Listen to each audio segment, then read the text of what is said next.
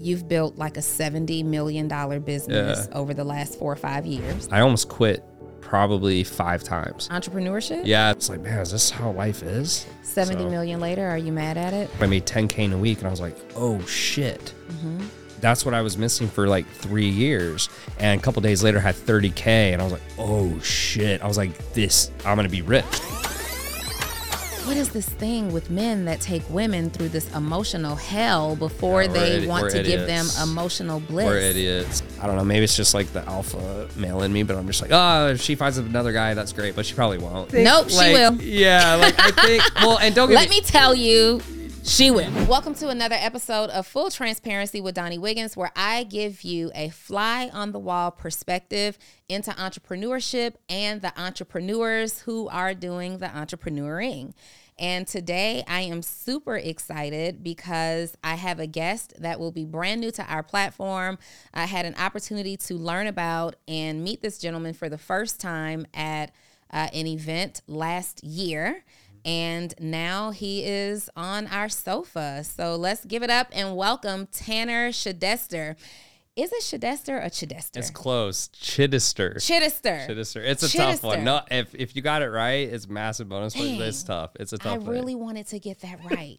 Tanner. Chidester. Yeah, and when I was a when I was younger, they actually used to joke with me and say Chidester. you know. So it was it was real. It was rough at times. That's how I'm gonna remember this. Yeah, that's how you Tanner shit. We're fully transparent on the Full Transparency podcast. So Yeah. I was explaining to you um, earlier that I enjoy uh, digging into the journey of entrepreneurs without like uh, you know obviously we do a double check and make sure everybody's like a good guest to have and introduce to the audience. But I'm really excited to hear about your story and learn about the things that you've done. Well, yeah. Thanks for having me. I I uh, came out here just for this, so I'm super excited to be here. I saw okay, low key. I just looked at your stories not too long ago, and I saw that you posted, "I am headed to Atlanta for a big podcast," and I was like, "Ah!" Yeah, that's, that's why I'm here, 100. percent So thanks for having me. I love it. I love it. So let's talk about it. What do you? First of all, what do you do? Yeah. So in short, I help people scale their online businesses. I started off in the fitness industry, and um, I loved fitness. I want to play in the NFL, and I did a little bit of modeling, went into bodybuilding. But as I did excel in that, I had all these trainers start asking me for help. And I had this massive list, and I was 25, and I saw dollar signs, so I started helping, and then that got big, and so now I really b- do a lot of business consulting. I have some different companies, but that's in short what I help most people do. So you're not just focused on fitness industry anymore. You Mm-hmm. help every online, they just digital business owner. Yeah, and I think I'm not sure if it was the right decision, but at the time it just it, we would get leads that were not in fitness like, "Oh, you only help trainers." And so my short-term thinking was, "Okay, let's start helping everyone," which there's pros and cons to that. Uh, but yeah, any any it's all it's similar concepts, you know. It's similar concepts. I think the differences is more of like what they say on the sales call or how they do their marketing, like the pillars and things like that, but overall, I mean, it, online is online. It's very similar concepts across the board. What I just got from that um, is, first of all, you've built like a seventy million dollar business over the last four or five years. Pretty much, yeah. and you led with I'm not sure if that was the right decision. yeah. You accidentally, uncertainly navigated into 70 million dollars not being sure. Why do you feel like there's some unsure uh, uncertainty there? Well, it's more about it's more about competition, right? So when you niche down, the downside is sometimes it can be a little smaller market, but there's less people doing it, and that's your competitive advantage. Where you know it's a specialized doctor, right? It's like they only do eyes, they only do hearts. So I just think sometimes when you kind of help everyone, it dilutes you a little bit and there's more competition. Um, at the time, though, what was funny is when we expanded, it was right when COVID was hitting. So we were just every month just crushing, like probably adding six figures top line every month for a long time. And so I just saw it. I at the time it made sense, but now on the back end, I'm like, huh, it because it creates complexity and fulfillment, it creates more complexity in marketing. You have to do more things, mm. and so ultimately the businesses they get more complex as you build them naturally because the teams get bigger. There's more ads, et cetera. And so I think by keeping it simpler from the beginning is better. And so that's the only reason I say that is because there's more complexity that I created by working with more clients than just working with one client. Created more work and harder processes for yourself. Correct. Yeah. Yeah. or yeah, yeah. I, listen, I get it. I don't know if you know that I'm a business coach too. Yeah, no, I, I, I mean, I saw you and Neo. I was like, she's got to be doing all kinds of stuff. he does a ton of stuff too. Yeah, and and I um I faced a similar challenge. So in Mm-hmm. the beginning, I coached all entrepreneurs Right. um, who were operating both digital online and offline. And then I said, you know what? I kind of like working with online entrepreneurs, so I went into that space. And then as I was working with online entrepreneurs and working specifically with like product based companies, um, I worked I worked with at first entrepreneurs who were at the beginning of their journey. And what I learned very quickly was that uh, product based entrepreneurs did not have the money to market and buy inventory, and so there was like a bottleneck in that mm-hmm. process. So I completely stopped working product based businesses, and I went into serving just online coaches. Yep. Well, now over the years that we've created a lot of success with these coaches, I'm now attracting uh, these product based businesses Again. and even brick and mortar, but now they're making money. I'm, I'm attracting companies that are Sure. already generating some consistent revenue. So I'm going back into that space. I've recently taken on some clients and I like it. Yeah. Yeah. It, it's it's easier when they're more established. Yeah. I mean, they're definitely more established. So we we have tiers in our program, and I think sometimes the downside of running ads, because you were talking about that earlier, the downside is that you ha- you have to be sometimes less picky because Mm-hmm. you have all these added costs. So one of the upsides that is great when you just get only organic clients, you can say no a lot easier because there's no additional costs that are involved. And so when you're running ads, you, you're you know if you spend 200 grand, you got to make at least 200 grand. Mm, you know, and point. plus there's plus all the other costs with the team. So um, it's definitely easier when the clients. I'd say at least doing 10k a month because then they have a little bit of insight on okay they have a little bit of sales they have a little bit of marketing when they're starting from scratch those are obviously the hardest to move because the rock's not moving at all I mean it's at a standstill Mm-hmm. um, so I'd agree with that I mean that's the goal is like get the higher level clients Yeah. I wish I could run ads. Facebook disables every account that I try to start. They've got me like, I'm like, okay. Um, so what happened was uh, at the height of COVID, all of my social media was hacked, right? oh fun This is 2019 going right into 2020. Uh-huh. Um, all social media is hacked. And so I'm like, oh, no problem. I'll just create all new accounts. So I had to create a new Instagram, a new Facebook. Well, I didn't know at that time that you can't just like create a new Facebook page and then go straight into trying to run ads. And that was my first time attempting to run an ad.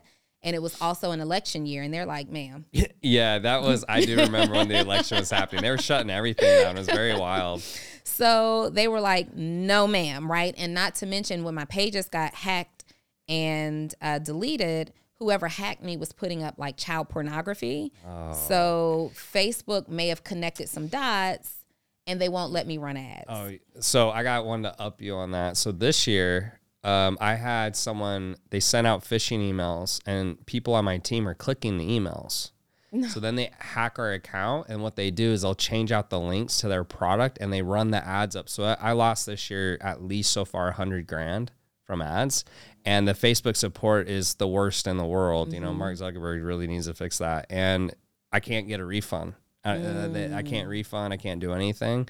Um, there, like I, I don't know if I should say this or not, but there's some guys who do like black hat stuff where what they'll do is they'll be able to somehow help you charge back and then be able to reinstate your account. Because the issue with Facebook is if you charge back, they'll shut your account shuts down you down. Yeah. even if you're in the right. And so I've been going through that process right now. But yeah, I had someone literally send emails to my team. They're clicking on it, they hack the account, run it up. And so they're usually running products too. So they just get all these free impressions. And then by the time we notice, it's too late and we can't if we charge back they're going to shut the account down that's going to you know that's not good for my business so anyways i i totally can relate to what you're talking about and it's not fun Yeah. You talked a little bit about how you got started in coaching from your own experience. Did you see this like growing up? First of all, where are you from? uh, so i was born in utah but i was raised in houston Okay. yeah And did you see entrepreneurship for yourself? Like, no no? No. So I so I'm a no one in my family's ever had a business at all. Mm-hmm. My dad was a teacher. My mom stayed at home. There's seven kids, so I'm one of 7 Mm-hmm. And I just wanted to play in the NFL from a young age because I got bullied a lot as a kid. And then Wide receiver. No, no, no, no. I was bigger. I know. I look like a receiver now.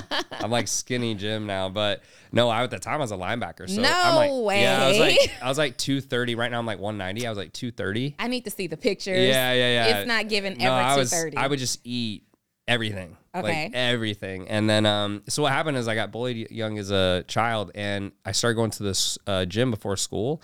And after about 3 months, all of a sudden everyone stopped messing with me. I started getting compliments. I started doing it well at sports. I'm like, ooh, like this is kind of nice, right? And I think that's actually what helped me a lot in entrepreneurship because I- didn't understand why uh, man, just some people are so mean. I just don't get it, like for no reason. But it actually helped me. And then I was like, I want to play in the NFL. So my whole 12 to 22, it was all sports, like all sports. Mm-hmm. And then I got to the D1 level, got hurt a lot. And I also don't know if I was good enough. I played with some first round draft picks and they were just so much better than everyone else. It was like, like if you think you're kind of close to another guy, you're not like a first round draft pick. Like it's so obvious who's better. And then I had a mentor who convinced me to drop out of school because the convo was very simple. Like we had lunch. He goes, "Dude, are you okay?" I was like, "Not really. Like football's over. I don't really know what to do with my life.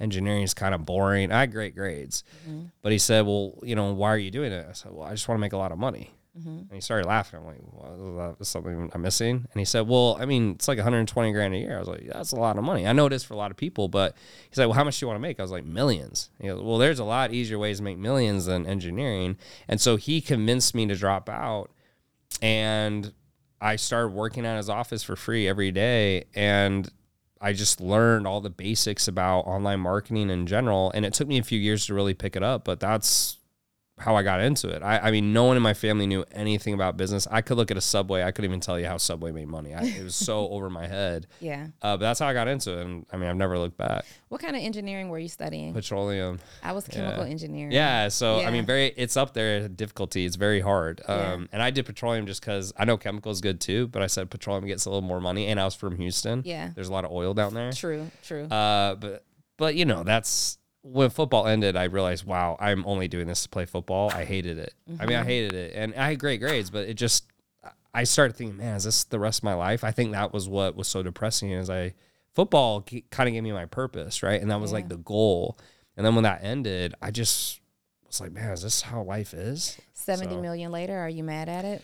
No, no. I mean, it's it's it's funny how it worked out. It's funny how it worked out, and it's funny because during that time, I almost quit probably five times. Entrepreneurship? Yeah, so twenty two to twenty five, I only made two grand, and twenty five till now, you know, it's even more than seventy now. But most of it is in the last four years because the first year I only made a million, right? And so then it, there's huge jumps. But yeah, during those three years, the issue was that I was selling low priced products, mm-hmm. and I was really good at sales, but I thought the way you got rich was you just put a link in your bio and everyone clicked it. That's how mm-hmm. I thought, and you got famous, right? And then come to find out, that's just obviously not how business works. So yeah, the first three years, I was, I mean, working 16 hours a day between a full time job and trying to get my business off the ground. I just, it was going nowhere. And so I'd call my mentor probably, I don't know, every six months, and he mm-hmm. just like, just keep going. I'm just like, everyone's telling me to quit. He's like, just keep going. And I like to think I have a pretty strong mindset, but if he wasn't there, I would have quit. And so that's what's crazy now is I look at my life now and look at what it would have been if I had quit. That's the scary part because I mean, the difference in income is, I mean, dramatic. For it's sure. huge. You said that the link thing wasn't how you got rich. You learned that. Yeah. How do you get rich? Um, What was that? What was the turning point yeah. for you?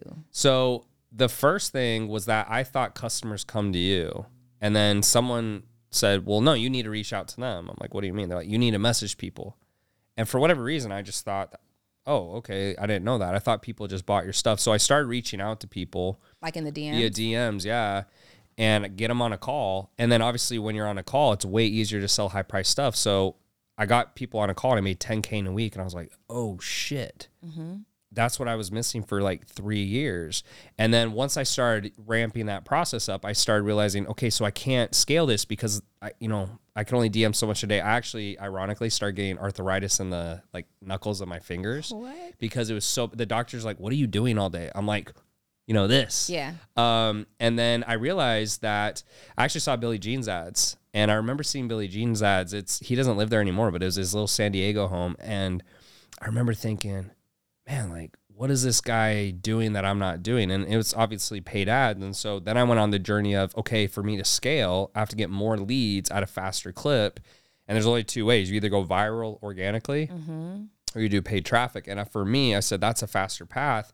So I put all my time and attention around that. And then what happened was I was trying to build, you know, the perfect webinar, like Russell Brunson, if anyone knows him. And I was Sure. trying to make all these great ads and people would click and then nothing would happen. They wouldn't book calls. And I just couldn't figure out what to do. And I was probably 50K in the hole with coaches, probably 10K a piece hmm That you were investing. In. That I was paying, yeah, and and Okay. and my and I was paid about another 20, 30 k on ads. And my dad, I remember my dad looking at me and going, you know, Tanner, if you just saved all that money, you'd be way more rich than you keep paying these coaches. But I couldn't get my dad to understand. I said, Dad, like I can't sustain this effort because I was messaging probably 200 people a day for six months. I mean, and it just you just get worn down. I mean, it was just physically wearing me down. But I was so scared of being poor that I wouldn't let up. Right, I just kept going. And so uh, one day I get really upset, like very upset. And when I get upset, it's not very pretty. Um, and I, you know, it's my football anger comes out. Yeah. And so I called one of the coaches and I said, you know, hey man, like you told me this was different. It's pretty much similar. And I, I always would look at me first, but I, I just was like, there's no way these other people are working as hard as me. Right. And he just challenged me and said, well, I'll give you a refund or you can, you know, suck it up and do the work. So, anyways, I was kind of like, F, you know, I was kind of like in my head, like, F this guy, I'm going to show him. So I go back to my computer and I kind of sit there and all the ads we had ran had gone through Messenger. So this is when, I don't know if you remember ManyChat when it came Of out. course. Okay, so ManyChat came out like 2018, 17. Anyways, so at the time, Messenger ads were kind of hot, but everyone was trying to automate it with the bots, right? And so all these people were sitting in there, and I said, dude, I'm gonna follow up with all these people. So I started messaging hundreds of leads that had come through my ads. And a couple days later, I had 30K, and I was like, oh shit. I was like, it was kind of another aha moment. And I was like, this, I'm gonna be rich. Like, I was like, this is the thing. And Yeah. so I just started cranking those ads as fast as I could, started hiring people. And then we just rinse to repeat that process. And even to this day, that's one of our main strategies because what it does is it takes pressure off being perfect at marketing and mm. it's just driving leads in. And then I'm so good at sales with conversations and getting people to see where their bottlenecks are.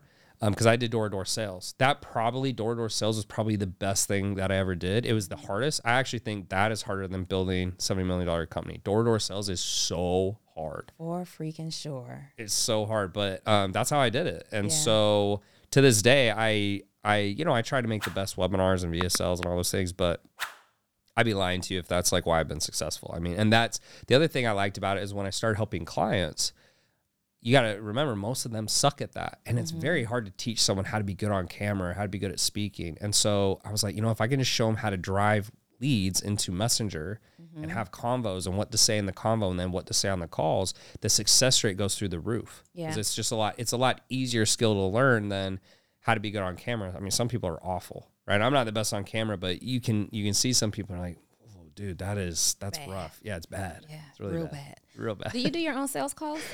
I don't. Um, so I did at the beginning, obviously Mm-hmm. to scale, but you you build a team around those processes, and I think that's the that was you know one of the best days of my life. I've been on a few since I got back in the country because I traveled. I left and basically disappeared for six months, and so since I came back, there's been a couple issues that I've been kind of addressing by leading from the front. But typically, I don't do any sales calls. I'm just managing the team. So like hiring, training, building the team, making sure because ultimately as a CEO, when you get big enough, it's how good your team is. It's not what you can do because Yeah. you just don't have enough time Yeah. to do everything. One of the hardest things, though, for people who have high ticket products um, to do is finding good salespeople. Oh yeah. What's your strategy there? Well, one is you have to be good at sales. I, I, I mean, the issue with most people is they're not good at sales and they think they're going to outsource it to someone. But the problem is most of the people who are really good at sales run their own companies. right? Yeah.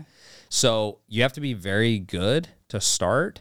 And then you have to understand that managing a salesperson to start is a lot of work. So what most people do is they'll hire someone, they bring them in, they show them the script and a couple calls, and they say, "Good luck." Yeah, like don't don't ever talk to me again. I'm like, you have to train them a lot. And so when I bring on a new sales guy, what I'll do is first They'll listen to all the recorded calls. They'll have a script. They do a tryout. We'll give them a practice call. Practice call would be a call we'd usually cancel. So like maybe they don't have funds or you know I gotta wait three months. We're like cool, just take that call. We'll listen to that before we even give them a tryout. Once they do that, we'll bring them in and say, cool, we're gonna give you X amount of calls, and I'll see who improves. So I did this recently where I brought in four guys at the same time, and two guys were far and beyond better. And then I'm like, mm-hmm. okay, I'm going to focus my efforts on those guys, and then I, mm-hmm. I just drill with them. Yeah. And I teach them objection handling, etc. Most people they just don't. They're not good at sales, and so they don't know what to do. Mm-hmm. And they're outsourcing the most important parts of their business. I, I never understand it. I want to build a company, and then I'm going to outsource the most important parts.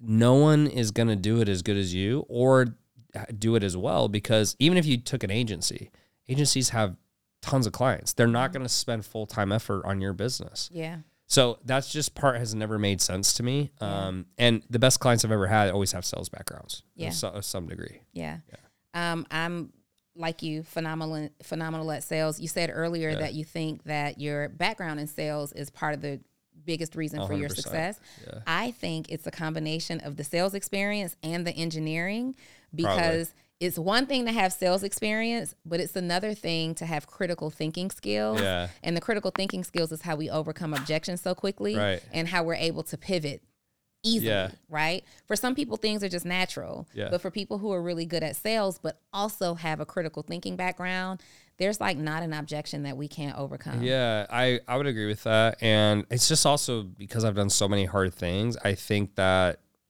I don't know, online sales was so easy for me because especially come from door to door sales and engineering, like you said, I don't even remember the math I was in, but it was like six levels above Cal three, Yeah. and it was all letters. Yeah. There's no numbers, and I'm in a math class. It made no sense. And then door to door sales, there were probably 20 plus objections that I would try to drill on.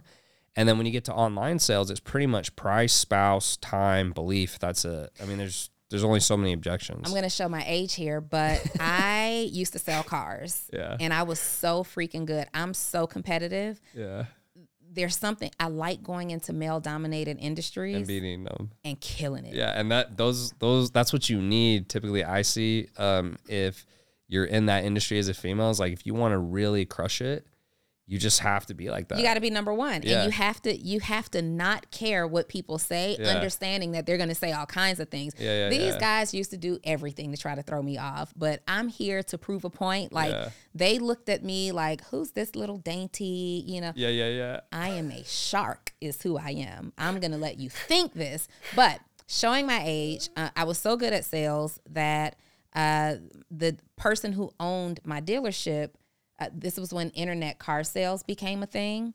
I literally launched the internet car sales at my dealership. Oh no way. Imagine trying to sell a Hummer for the first time online, like when this is an untapped, unheard of industry. Like I'm, I'm just, I'm, I'm built very different. Yeah. and I'm getting that from you too. yeah, I mean, it's I, my dad. Something that really helped me, and I think I, I'm sure it's got to be similar across the board. So I grew up in, I would say, a more privileged neighborhood. But the irony is because there were seven kids with us, it didn't feel that way to me, mm-hmm. right? And my dad just did a lot of odd jobs. So he's a teacher, but then he's working all these extra jobs to kind of pay for more stuff. And so as a kid, because there's seven of us, he said, "Look, if you want to go to college on scholarship." Or college, you got to get a scholarship. He's like, you know, if you want to get a car, you got to pay for it. And so as a kid, I resented him a lot because I would go to school and these 16 year olds are getting Mustangs and Ford trucks. And I'm like, I'm driving a minivan, right? Like a, like a seven seat minivan. And my dad, my dad just would never give me anything. So when I got out, I really understood. I was like, my parents can't save me. And I think that just drove me to crazy levels to be successful because growing up, you know, I'd ask my mom, "Hey, can I get this? Can I get that?" She's like, "We," she's like, "We can't." You know, she's like, "It's too much, right?" And they were always on a budget. And I just remember thinking, I remember I told my mom, I said, "One day I'm going to be rich, so I can buy my special like you know meals, like like the bodybuilder type meals and Yeah. stuff." I'm like, I want the expensive meals, you know. um, so yeah, it really drove me to a lot of levels, and a lot of my friends that I grew up with that had kind of more affluent parents there's just no drive because every time they needed something, their parents would give them money. I was like, man, your parents give you money? yeah, Like that's like my dad doesn't do any of that. I mean, I, there's baby pictures when I'm in girls' clothes because my I have two older sisters and they didn't want to spend the money on boys' clothes, so I'm in girls' outfits, which is you know they probably should have called child services or something. but yeah, I mean, I I think there's a lot to not getting things at a young age. And like to be honest, I think it's a detriment to the children because the children don't learn the value of the money. Like I, I value it so much because I know how hard it is to make. Yeah. Yet trust me, I know that story of of humble beginnings Yeah. all too well. But if I'm being totally honest, like you, I grew up um I grew up a little privileged. Yeah. Like my I'm originally from New Orleans. Uh we, you know, at that time I lived with my great aunt as a small child and she had seven children and then there were grandchildren and me. You know, we a lot of people lived in one house. Um, my mom was here in Atlanta. She had relocated trying to get herself established.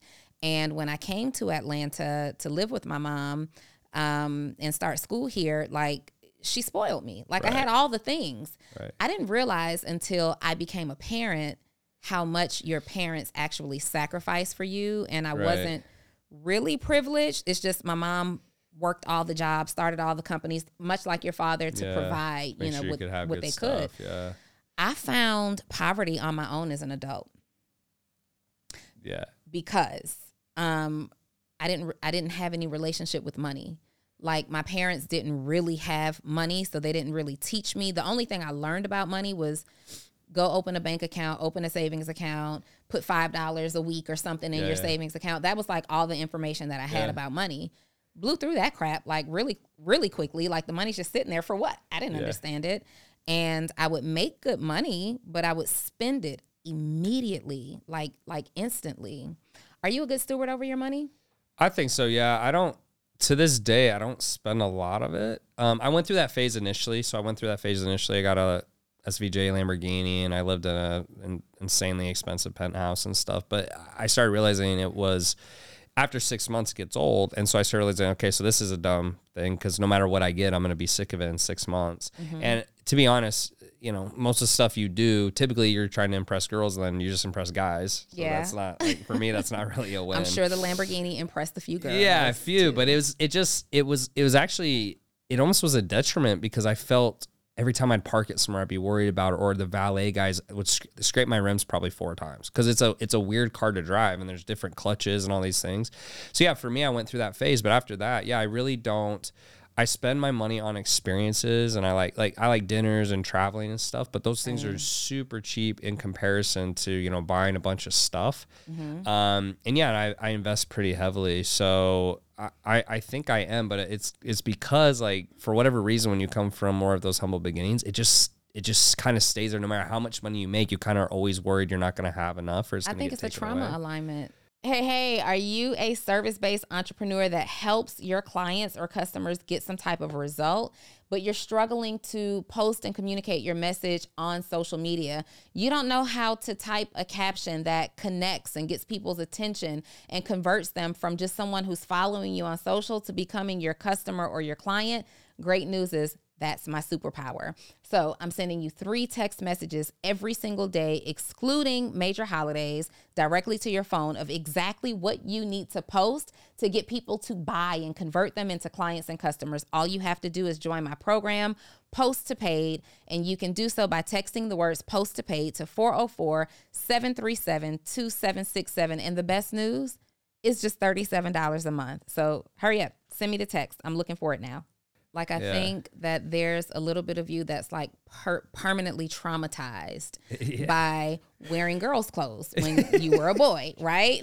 Not being able to attract the friends and the opportunities and Yeah. things that you want. So now it's like this. Um, and I didn't learn that until I started going to therapy. That I make a lot of my decisions based on trauma responses. Yeah, no. Yeah. I think they say that the most successful people they have like crippling insecurity they're not good enough, but they also want to be able to prove they can do it, which is what drives them so hard. Mm-hmm. And I, I noticed that at a young age, especially at a young age, I remember feeling like the kids who bullied me when I started lifting weights, all of a sudden I went from like one of the least popular kids to one of the most popular kids.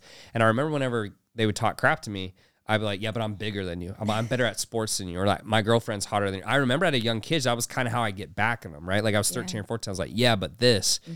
And yeah, that's 100% why I think um, you'll see a lot of successful entrepreneurs, they have some of that in them because they they always have that like insecurity they're not good enough. And that's what drives them to such great lengths. I, I remember people said, What, how did you keep going?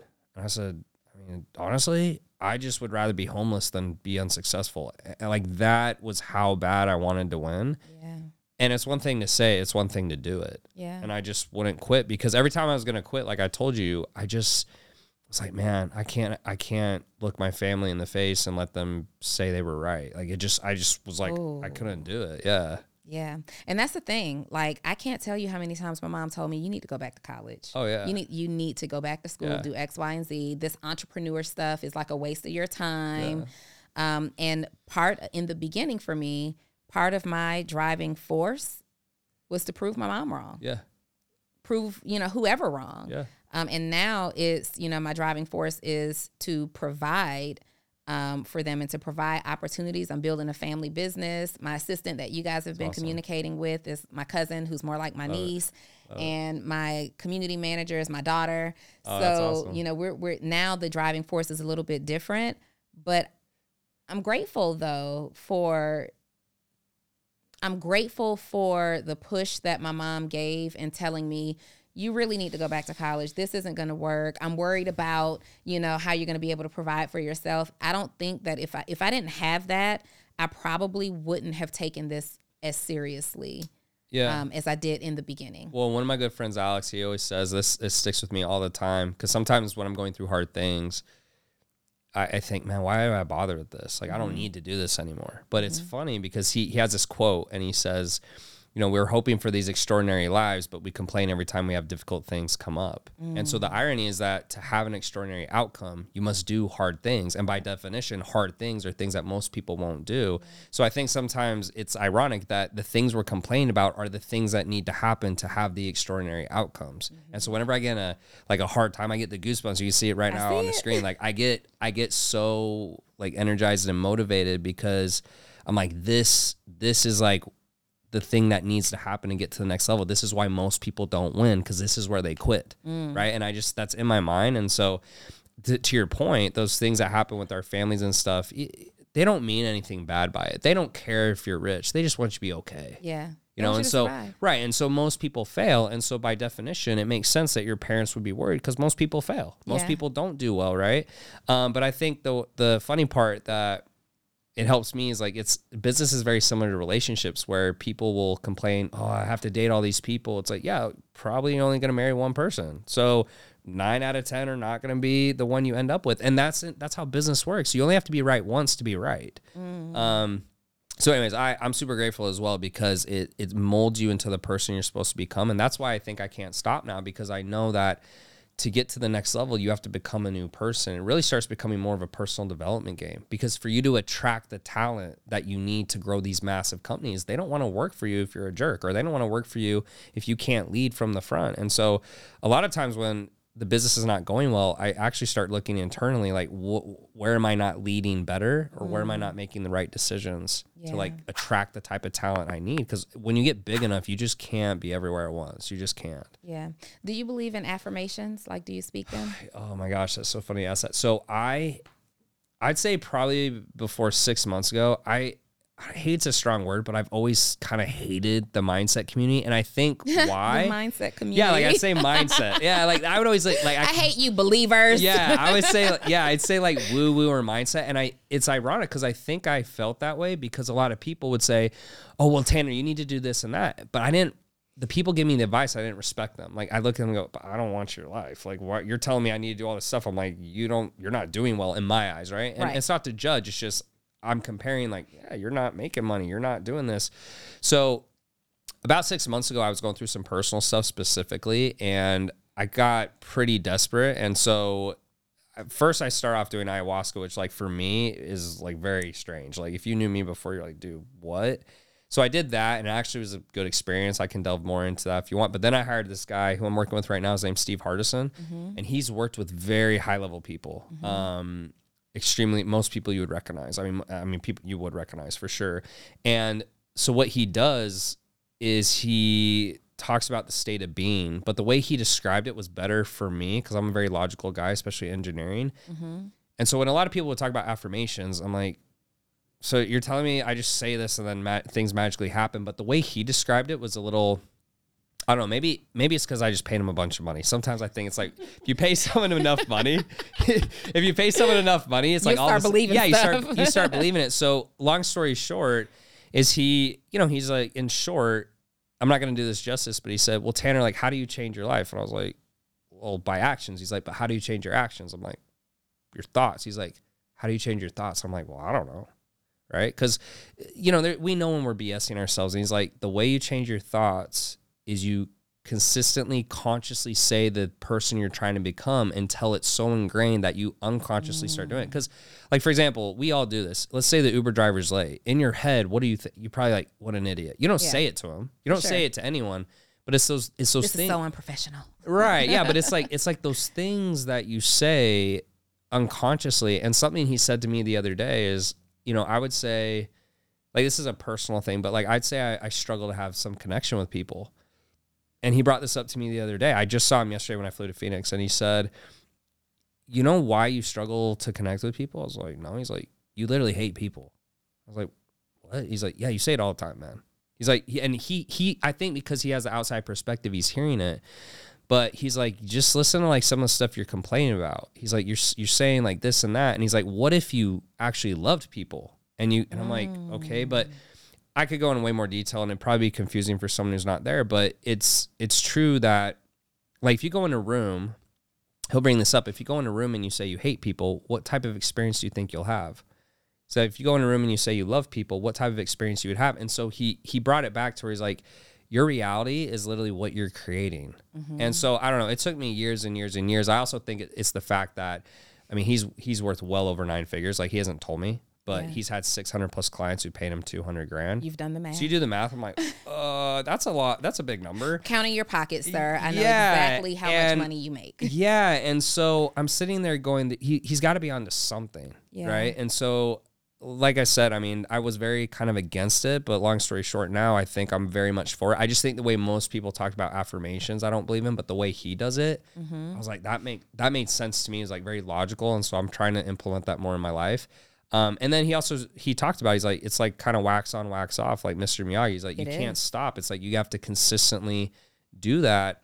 And then he's like, when you're in a high pressure situation where you're kind of like fight or flight mode, he describes it like that, you'll act differently. And I was like, man, that makes way more sense because you catch yourself all the time doing things that afterwards you're like, man, I should have done that better. Like I shouldn't have acted that way. Yeah. Um, so anyways, that's my experience and I'm gonna actually have a call with him later today, uh, working on stuff. But yeah, that's I'd say like I recently do believe in it now. Yeah. I believe I changed my whole life through affirmation. Really. Yep. I believe that I have literally designed everything that I have in place right now Yeah. because I can clearly remember the moments in which I asked for these things over and over and over again and not even an ask necessarily um more of a more of a declaration. This is what my life will look like. Um, but as you were mentioning you know you had you can do hard things. Two of my favorite affirmations are i believe in my ability to figure it out and i can do hard things. Um, those are two of my favorite affirmations. We discuss Yeah. manifestation and affirmation here a lot. Yeah. and i am uh, accustomed to people who don't necessarily you know believe in it Yeah. and totally fine with it. I didn't until i came across bob proctor Oh, okay. Bob Okay. Proctor was a huge influence for me. Um, the Secret, that his book and documentary, well, uh, Rhonda Byrne, and he was a contributor in it, literally changed my life. I was able to prove that I could literally change my circumstances and the quality of my life by changing my belief system. And it's not just a matter of just saying things one time, but like your uh, coach is saying, when you create this lifestyle out of it and you're very intentional about how you say things, then it restricts you from being able to act a certain way. Yeah. I got to tell you in full transparency, Yeah. since we're here, um, I saw you at War Room, right? And it was like, I was in that room. I'm a seven figure entrepreneur, but there were some really big deals, like Yeah. eight, nine Big figure- people in right? there. Yeah, of course. And um, I'm in this room and I look over behind me at the other table and you're sitting there and I'm like, oh shit, that's Tanner. I've seen your ads. yeah. I've always followed you on Instagram. um, again, when I, I came into the coaching space and I wanted to know who's doing it, you know, it's, it's very different um, looking at like the Jim Rohns and the Eric Yeah. Worres and the Bob Proctors. They're on a completely different level and started in a different generation, right? So they built their business differently. Sure. So I'm looking at and earmarking who's doing it right now, Yeah. the way that I'm doing it, but at a level that I desire to do it at. Mm-hmm. You're one of those people. And so, uh, because obviously I want an eight figure business, Uh, you know, no brainer. So I see you in this room and I wanted to come and speak, Yeah. but you did not look approachable. Oh man, the angry face. Yeah, I do that sometimes. I gotta work on that. I gotta work on that. I think I think the issue though too is it's funny. I get, and I've recognized this in my life. I think sometimes you get so involved in your own issues mm-hmm. that outwardly it's like that. And the irony is that uh, the more selfish you are, the less you get the things you want. Mm. It's kind of ironic because I think when I don't know when I was when I didn't have anything, I was so driven to not be poor that it's just like, okay, me, me, me, me, me, me, me. And then you get to a certain level and you start getting those things and then they don't make you happy. Those things, all the things you thought would make you happy don't. And then you start, well, wait, this doesn't make sense. And then I think ironically, the people who do the very best, they're so focused on others that all those people kind of reciprocate. And then you get all those things you want, mm-hmm. which you don't really want them at that point anyways. But yeah, I apologize for that. I mean, I believe you. I don't. I don't think you're lying. I was probably No, no, no, no, no. Not you didn't do anything. Yeah. You just your disposition just didn't say, "Hey, come and talk to me." look pretty you know, there like, were some networking moments. I'm like, I don't think he's here to network. yeah yeah and that's that's probably that's probably that's probably bad on my part because sometimes i it that is true like Yeah. because because i don't know like i like i like networking but it, it depends like sometimes it doesn't go deep because you get you get at those events then it's like very shallow with like 30 people Mm-hmm. Let's connect. We'll do this. yeah Hit me next week. right and i'm Never like i want to go deep and that's even why i like the podcast because i i remember telling my friends i'm like man i gotta connect to more people. Like Yeah. i don't get out enough because i work so much and but I- i'm like i don't want to give up my work so how can i connect to higher level people and have a convo that isn't like hey you want to go for lunch or you want to get a mm-hmm. coffee where they mm-hmm. think i'm trying to take something and i was like you know podcasting makes so much sense because that's mm-hmm. how it's mutually beneficial you're getting content and you can have a genuine conversation and then people get to listen in to that conversation. Yeah. um, so yeah, full transparency. That's actually why I started doing it super heavy because for a long time, I'm like, ah, no, I don't want to do that. But now I'm actually wanting to do a ton of it so I can have those combos. Yeah. You know, ask the things that I want to ask. And combos that are not transactional.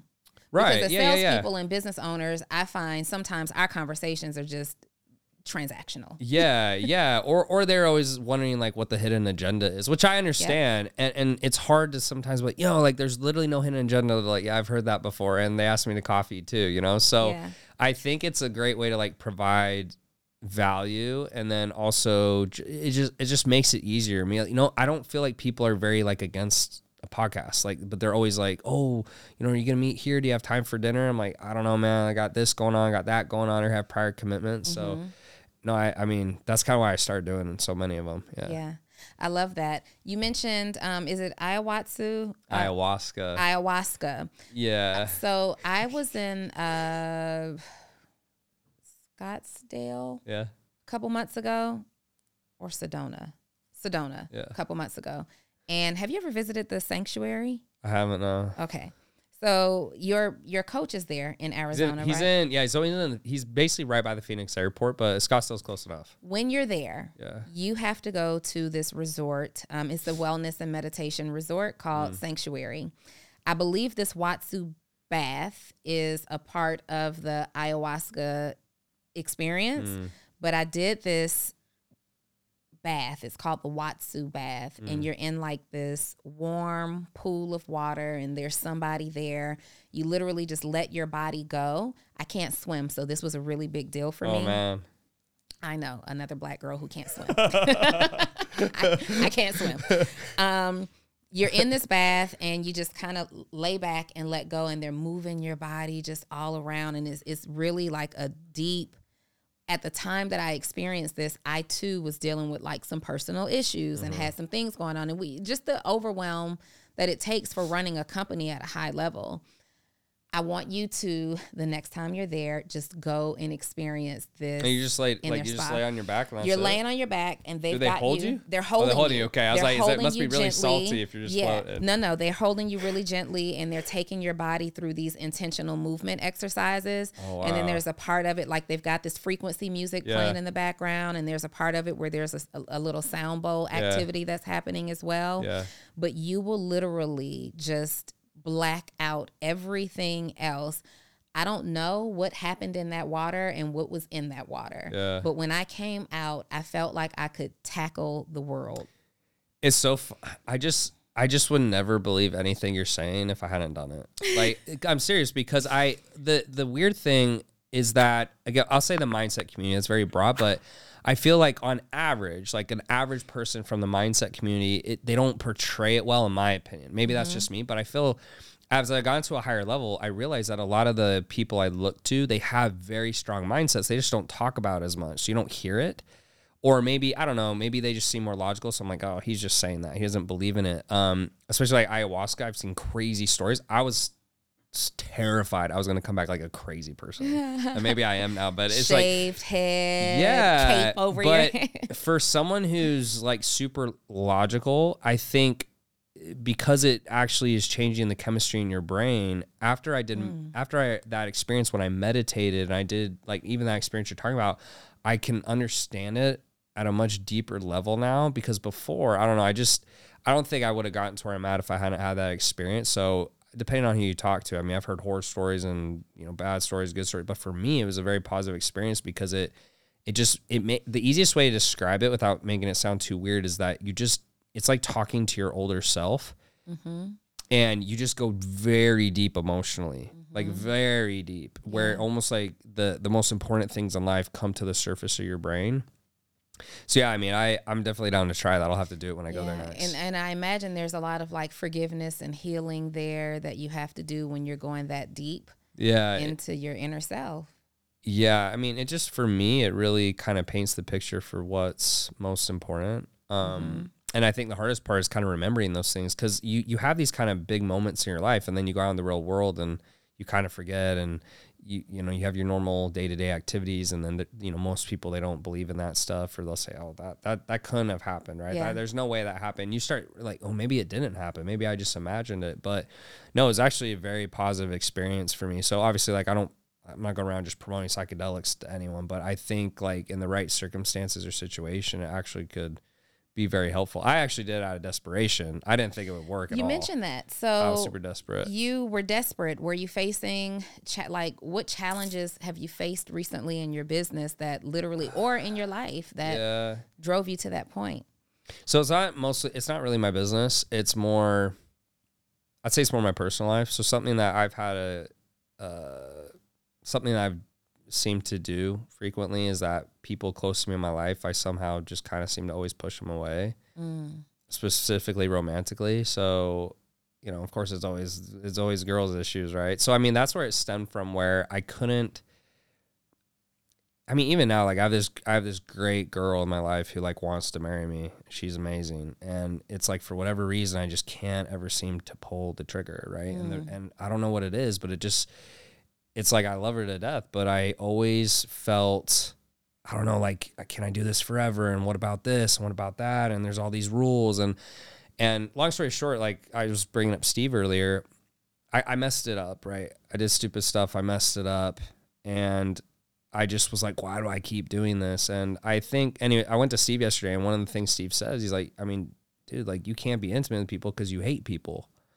Was like, what do you mean? And he's like, just look at your like look at your past, look at like your experiences with people. You can't trust them because you've had these things happen. And so I don't get too I don't like to live my life blaming my parents or other people or like this per I, I think it's very immature to like blame your life on those things. Well, that I- story just gets tired. That narrative just right it's it's it's like own your shit yeah. Yeah. like own your shit but i think he has some points where for whatever reason i think i don't know like if i get if i get too close to someone it almost feels like suffocating right? And i would say i don't know i'm not too deep on like the archetypes for dating and relationships but you know they have like the it's the um the attachment styles right? And i would say i'm very much avoidant right? Like if you get too close i'm like yo give me some space like back off. And so that's where it, it stemmed from is I just it's like there's nothing there's nothing bad about her. She's like perfect, right? Yeah. But I always find a way to kind of mess it up. And and I think something else that has been interesting to note is that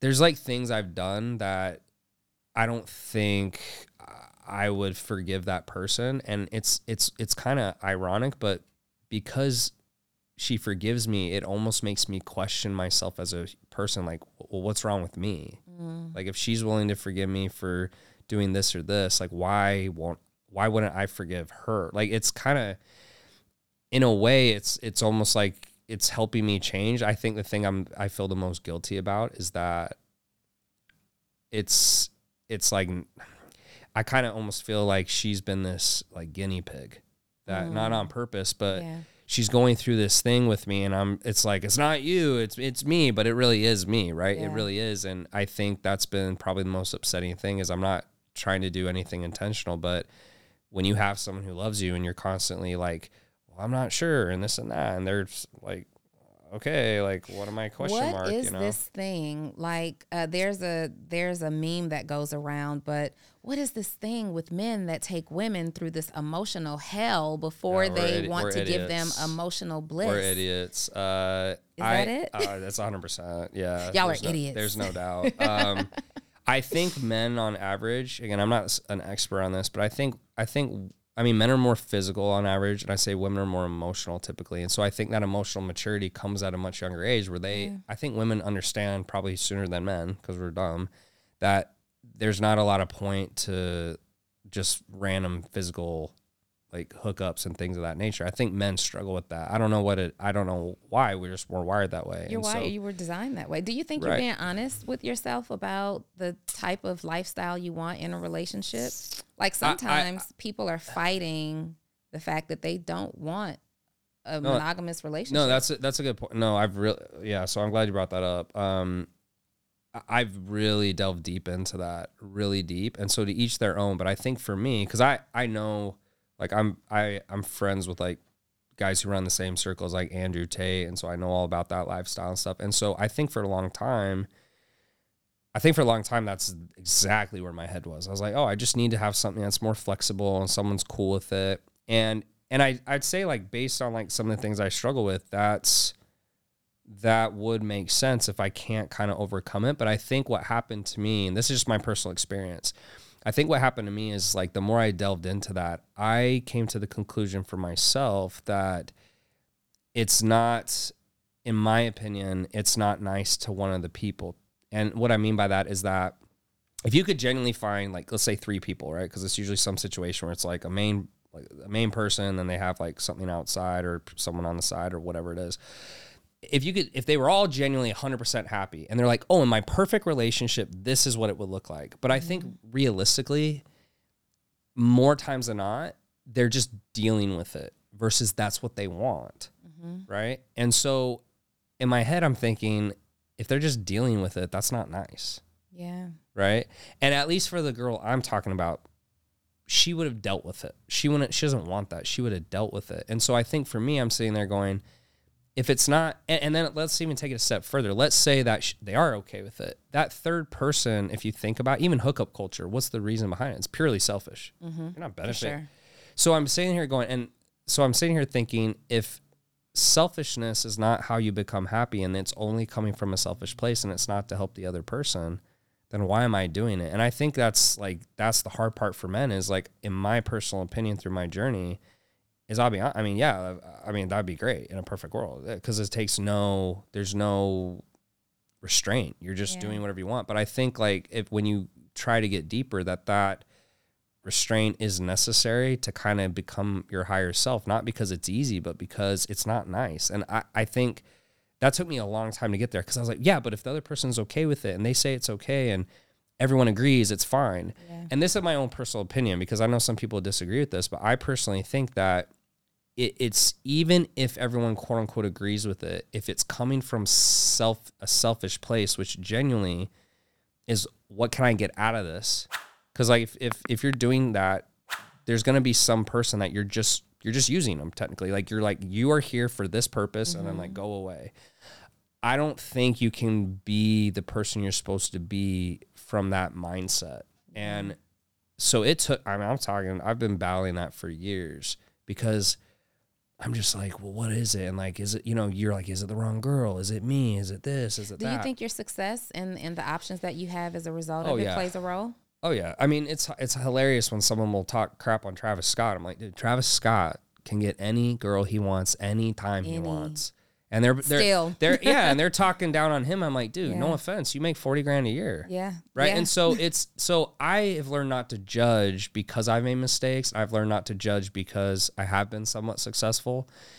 But yeah, like it's easy to point, you know, Tiger Woods. Oh, Tiger Woods did this. I'm like, dude, Tiger Woods can get anyone he wants. And and and it's like when that when you have that kind of power, it is super difficult to kind of like restrain it. Like mm-hmm. it's it's it's easy to say when you can't get it. I'm Like, Yeah. yeah, dude, of course. You, you it's easy for you. You can't get any girls. But I I think I understand it more from that level where it's I don't judge because I understand like when you have that kind of kind of that power to just go and move things. This is why people become corrupt. It's why people go to jail. Like Sam Bankman Fried, that whole thing. I mean, it's because he knew he could do it. And it's you're like, oh, I would never do that. It's like, would you though? Like, wouldn't would you if you knew you could get away with it? That's that's a whole other thing of like where people think they're either good or bad, but there's scales.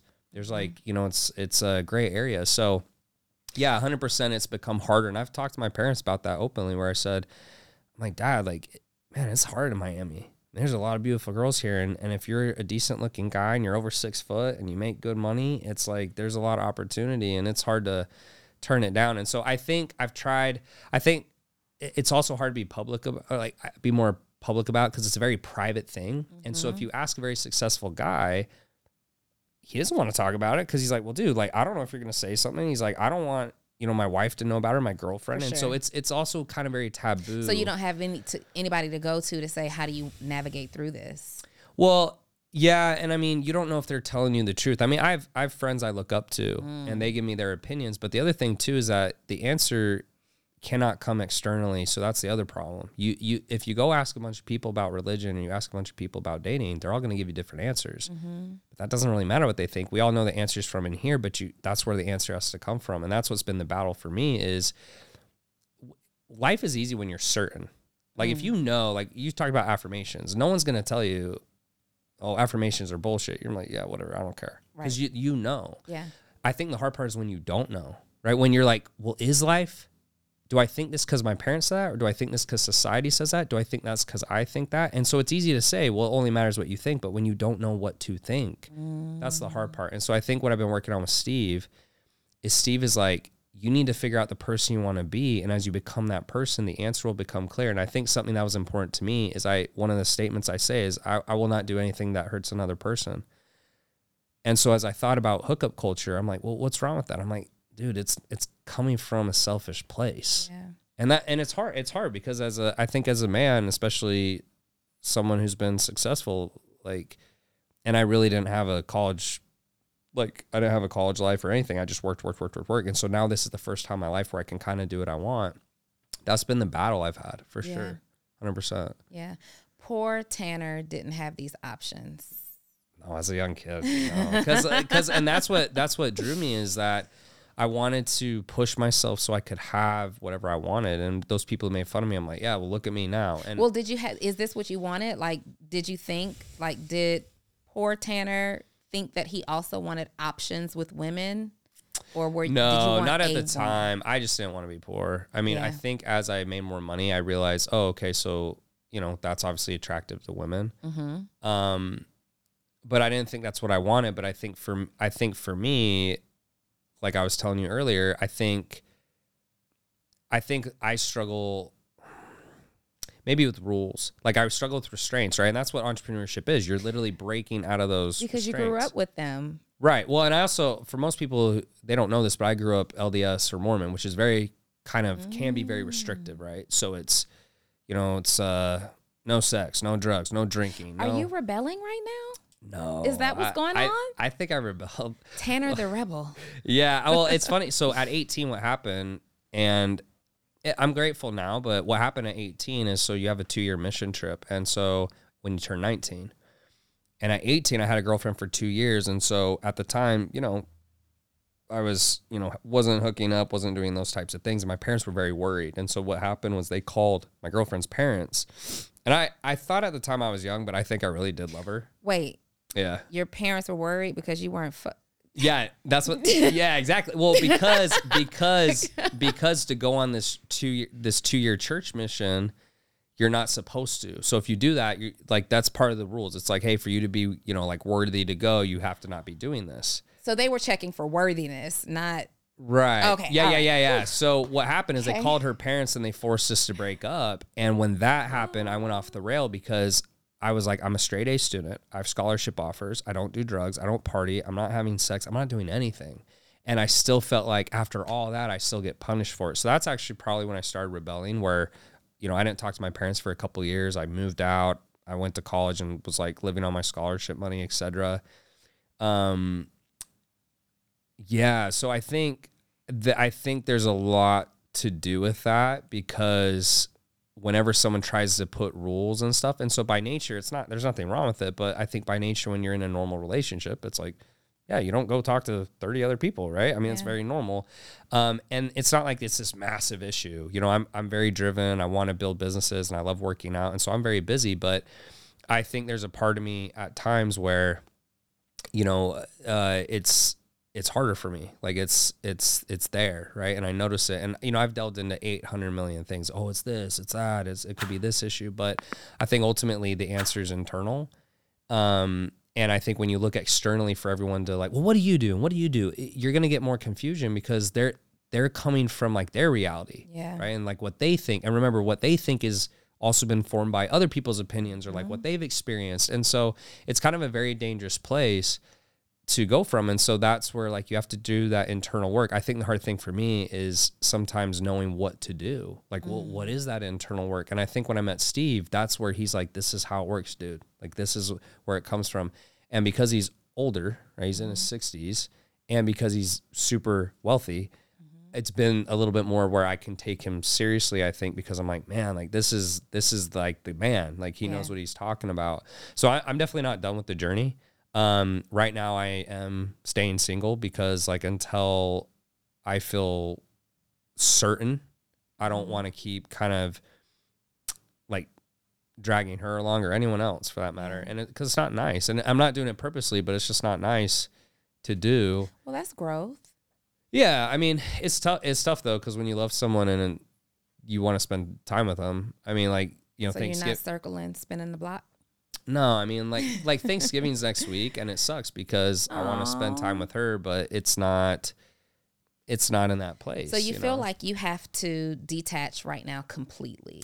it's not for me; it's for her. It's like, I mean, when you've been with someone for years, and then Got you. you know, it's like there's a lot of emotional stuff there. I mean, we, you know, we're right.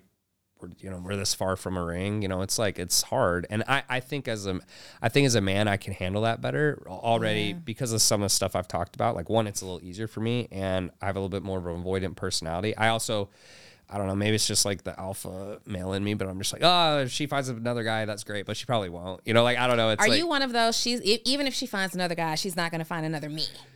yeah, I think. Nope, she will. Yeah, like I think. Well, and don't get Let me tell you, she will. Yeah, I mean, I think I know like statistically and like obviously, but I think you know in my head, I I guess I think well, if she actually does find someone she'd rather be with, then like why would I want to be with someone who doesn't want to be with me? You know, does that make sense? But I think that's been the hard Well, part. that's one way to look at it. Yeah, I think it's, I think that's been the hard part is like when you want to be with someone, but you guys are not aligned on everything, and it's not just. Don't get me wrong. It's it's not it's not hard for me to not do something. Like I've been, I'm a very disciplined person, but I think the hard thing is when you don't kind of like feel at peace with it. When there's like something gnawing at you in the back of your mind, where you're like, man, like why, why is this like a thing, or why is this so difficult when it when you almost know like it shouldn't be, but it is. Um, so that's like, I mean, that could be a whole nother conversation. But yeah, I, I think I, f- I think I find it um, harder to talk about because one, it's very private, and then I think Mhm. also just, you know, it's it's it's not something people talk about because it's. Um, I think it's I think it happens. I just don't think it's very talked about for obvious reasons. So yeah, I mean, but that that was kind of been the personal journey I've been going on, and it's I think I was a little too public about it for a while, and then I kind of toned it back, so it's, it's kind of like in a where it should be now. It's like a little more toned back, but um, yeah, it was tough for me for sure, and uh, I'm still kind of on that journey, but I'm in a better spot now than I was. Um, there's there's some days where like I'm kind of feeling it, but like yesterday, but I'm overall doing a lot better. Yeah, The holidays are gonna probably Oh, be a oh, trigger for you for worst. sure. It's the worst. It'll be the worst. Christmas, all the parties that people are planning. Yeah, because you want to be with your loved ones. Like Yeah. that's like those are the moments you want to have, right? But when it's not right, it's not like you just have to rip the band aid off. I went through a breakup too at holiday time. It sucked. It was the worst. And like you, I had to like, like, completely get away. We'll do it after December 26th. We'll do it that. No, I'm just kidding. right. That's that'd be better. But yeah, no, it's I I think I mean for me I think yeah, it's not a big deal because it's not it's not as if I'm like going out looking for someone else. It's just more of the fact that I'm not where I need to be. Um, but yeah, I think it's I think it's harder. I think it's harder for women in general just because they're more emotional, and that's I think that's great. I mean, that's what men need. But I think that's why that also is difficult because you know I'm like, oh, it's, it's cool. Like I just bury my feelings like deep down in here, and Yeah. like you guys are more loving and nurturing, and so it's tough. So yeah, it's been it's been hard, but I think I feel most guilty about more how she feels. I think that's been the hardest part is like knowing that Do you ever go like to her social media, look at her Oh, stories, never, never, never, never, see never. what's that going on? no, that's a disaster. That because all you're all you're looking for is trouble, right? Because Mm-hmm. if she's out, let's say she's out, or you know some guys in her story, and it like might not even be a guy she's with, or but she's you- doing that careful, intentional pose where you see the other drink, yeah, maybe a hand. or like they play some like background ex boyfriend music. Like it's just it's just not it's just not gonna end well. And so,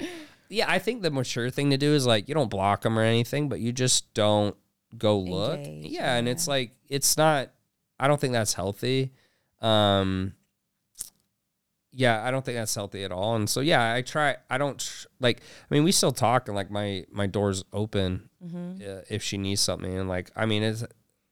But I try. I try to like kind of not do that because I don't think that's gonna help at all. You mentioned part of your reasoning could be attached to not liking rules. Hey, hey, CEO Donni Wiggins here, and I am so excited to announce my new mentorship group is dropping. You may have already heard about it, but I wanted I wanted you to hear it from the horse's mouth directly from me.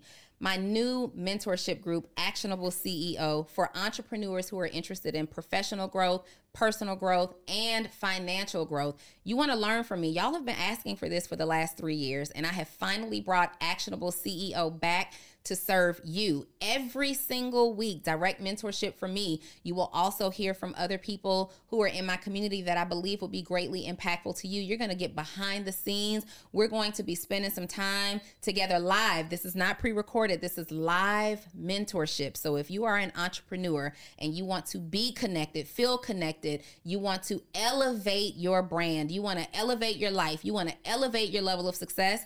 Actionable CEO is for you. ActionableCEO.com. See you there.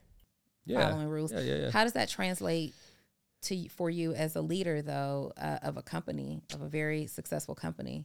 Yeah. Um that's very interesting. I think well, I think it's different when you're the leader of the company because you make the rules. Mm-hmm. So the rules are whatever you decide. Oh, so you can make the rules. Yeah. you just don't want to follow the rules. Yeah, well, I would say I follow my own rules. Okay. so, you know, because I made rules that are convenient for me. yeah, right. I think the I think the hard part is I think the hard part is when someone else makes the rules or the terms of the engagement like are, you know, hey, you can't do this, I can't do that. I think that's more what's been tougher for me, and that that's a relationship. That's any relationship, even even if the relationship was know open. It's like there's still rules, right? And so I think. um yeah, I think that's the hardest part. Like I, I and I th- being in a relationship is by far and away better than being single, in my opinion. I For think sure. I I- think I by agree. far that's better. But the the benefit you have when you're single typically is you get that freedom, Mm-hmm. meaning you don't have these expectations of like even even just simple things like you don't have to call anyone, you don't have to text anyone, you don't have to go to dinners, you don't have to plan date nights. Like there's a lot of things that you know sometimes I think. um for me the way the way I've thought about it is sometimes you don't get that break. You don't get like a okay, I'm gonna pause our relationship for a couple days and then okay, press. Right. You can't do that. Yeah. And for whatever reason, I think that's that's the easiest way for me to describe kind of what I'm feeling like. Is sometimes it feels just like this like pressure is building up Mm-hmm. and I can't like relieve the pressure per se. Um, so, anyways, hopefully this comes off the right light. I'm like sitting here thinking about what I'm saying. Like, man, I hope this doesn't come No, off. I in the mean it's wrong way, helpful because um, sometimes we can look at entrepreneurs who are financially at a level that we're Mm-hmm. at. And like even yourself, I'm sure there's been someone that you've looked at like, man, he's really got it together. Yeah, and so there are people who are watching this that look at you and and other people that have been on the platform like, wow, 70 million, this guy must have it all together. Mm-hmm. And they're giving themselves a hard time because they've got things that they're dealing with. I built, I created this platform because I believe it's important to share a transparent perspective of what it looks like. yeah, Like, sure, you're smart. Sure, you can have sales skills, but there are parts of me that aren't well put together. Yeah. There are parts of me that actually suffer through some things, and I actually have insecurities. And yeah, um, I believe because social media is such a prevalent um, kind of resource for people to go seek inspiration, Mm-hmm. it's important to give a balanced outlook on you know entrepreneurship. yeah. Which leads me to my next um, my next question for you. Like, what kind of challenges and struggles do you face right now? As uh, are you still operating in the role of CEO? Uh, since I got back, I yeah, I stepped back in. Okay. Kind of had to. Yeah. Yeah. What kind of what kind of struggles and challenges do you face? Like something that maybe happens on a daily basis or a huge challenge right now that you're looking to overcome? Yeah, I think the biggest thing is just being a better leader. Because what usually is required is you're just serving, serving, serving, serving. You're just pouring so much into your team and your clients. And so sometimes my cup gets a little low Yeah. and I tend to, I think, lash out at times. And that's one of the things I'm trying to work on at being a better leader. Something I've heard about Gary Vee is uh, someone told me, they said, everyone owes Gary Vee a favor. Everybody and hmm. it comes from you have to be empathetic you have to be selfless you have to think of others. There's a book by i think it's the arbinger institute called i think it's just called leadership. And in it it talks about being in the box and out of the box. And long story short when we're in the box i'll give you the example they use in the book the main one it's all about trying to justify what we're doing. So there's an example in the book where they say it's a, a married couple sleeping in a bed and the baby starts crying. The mm-hmm. husband wakes up 1st and so the selfless husband gets up because he knows he should. He goes and takes care of the baby, and he's like, he feels good about who he is. He helped his wife. Everyone's happy, etc. But when we're in the box, he wakes up and goes, "Doesn't she know I have a big day tomorrow? Why isn't she doing it? All she has to do is stay home and watch the kid." And all of a sudden, we start justifying why we're in the right because we're not doing the things we know we should do. And so I think we all do this, but it's just how often we do it, mm. right? And so I'll like, for example, like sometimes I'll say, "Oh my gosh, I got to do something else. How much do I got to do to help this company?" Right? And that's not coming from a selfless place. And so I think when we're always thinking of others and thinking from their perspective and being empathetic to them, that is like true leadership. But it's hard because I think humans naturally we are very selfish. Mm-hmm. Like we're just selfish. Like we were made this way. I don't know why, but we're just always thinking about ourselves. But the irony is you can't be happy being selfish. You just can't. I really don't think you can. The most miserable I've ever been is when I'm when I was disconnected from my company for six months and I got on for 15 minutes a day and I was completely miserable and I was trying to figure out what I need to do to be happy and all these things. And then I came back to work and all of a sudden I'm like, man, I feel way better mm-hmm. because now I'm thinking about others instead of constantly thinking about myself. So I think that on a daily basis for me, where I'm at is just being selfless instead of selfish and trying to pour into my team and how the business can serve them instead of how can this business serve me? How can this make me richer? And that's, I think at the highest levels of the game, you have to be like that. Or people, the, the best players don't want to work for you. Yeah. They don't want to work for you. And- Speaking of these players, when Yeah. you're hiring, um, what's more important? Is it hiring someone who is going to be loyal to the company and sold out, or hiring someone who's extremely talented in the role? Yeah. So it in a you need both. Like if you really want to go far, you need 10 out of 10. But if I had to choose, it's going to be culture over skill. Because the I'll give you an example. You you bring in a sales rep, he's amazing. He's crushing. He's doing all these deals. He shows up late, he doesn't do his sheets, he doesn't do his trackers, he doesn't do his EOD. The other sales guys see that, they start doing it, but they're not as good as him. Mm-hmm. And now you've created this cancer in the company. So I would rather have lower skill, better culture but in a perfect world, you need both. If you really want to grow to high levels, because you can't do everything. So you need someone who can be the thinker. There's a lot of doers, you need thinkers. And so I'll give you an example. We just had a new CSD come in, client success director, and he's built three uh, multi million dollar businesses. And you can tell. You can, because he's coming, he's like, this sucks. This is good. That's bad. I'm going to do this. This is where we're going. And I'm like, thank you. Like he's like, get out of the way, Tanner. And you need that when you get big because you can't be everywhere at every time. Yeah. Um, and a lot of times when you're feeling stress, it's because you're doing too much. And the reason you're probably doing too much is you don't either have the right people in place or you have bad training or something. Yeah. And so what I've noticed over the years is that when I hire for experience versus potential, it takes longer. You got to pay more. Um, you're gonna be like, oh, do I really have to pay an extra four thousand a month for this versus cut? But it almost always has worked out when I do that. And every time I go away from it, I end up having to work more and managing more, and it's not worth it mm-hmm. because you have no leverage. And mm-hmm. really, to get to high levels of the game, you need a lot of leverage. And Yeah. you know, all my super affluent friends, they just have more leverage than me. That's why they're more rich. you Yeah. know, so. Do you have your team go through any kind of specialized training? Like, have you built your in-house internal training, or are you sending them like to workshops and conferences? Both. Yeah, both, but mostly in house. But yeah, the way you have to think of your team is the way you think of your clients. You know, how you build curriculum for your clients. Yeah. You- I didn't realize. I'm like, oh, you have to do this for your team too. So you got two pairs of clients. Yeah. But yeah, that's what you. Yeah, it's like, oh man, I got double the clients. But it's you genuinely have to have really good SOPs. And the way you know if it's a good SOP is you see if they can do it without making any mistakes. And if they're making mistakes, the SOPs are not good enough. Mm-hmm. Um, so yeah, it takes a lot of time. It takes a lot of time to build great teams, but that's what makes it fun. Is it's hard. I mean, that's the whole point. And that, so I always get energized when we're having a tough time because I'm like, you didn't do good enough. You haven't led good enough. Or you know, if it, the person is like, let's say they're not smart enough, it's like who hired them? You. So you're not smart enough. It always comes back to you as the leader. It always like ironically, it always comes back on us as the leaders, and I think that's the tough part is accepting that Yeah. and knowing it's our fault. Is your team working remote, or do you have an office? We're all remote. Okay. Um, I think I wouldn't want to switch now. I, I wouldn't want to switch now, but I think having an in-house team is better if you can pull it off. The hard part is just getting everyone on board. But I think what you do is you never force people to do things. You just make it so advantageous that they have to do it, or they they're like, okay, there's like it's too it's too good for me to turn down, Mm-hmm. um, because I don't know. There's a difference when there's a problem and you can talk to someone in person. I feel like it is ten times faster than Zoom or Slack. For sure. I mean, the back and forth and stuff is a lot.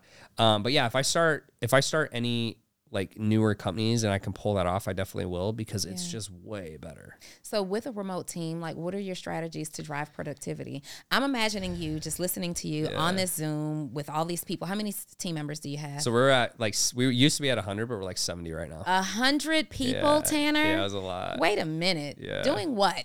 yeah, doing everything. So we have we have uh we have four divisions, so that's part of it too. You're like, have- we drastically downsized. We have 70 employees. Yeah, well, yeah, still a lot, I know, but for me, it doesn't feel like a lot anymore. Doing what? I, I have to Uh, know. Well, so we have we have four different divisions. So we have an ad agency, we have a consulting business, we have a sales and training agency, and then we have a like a CRM.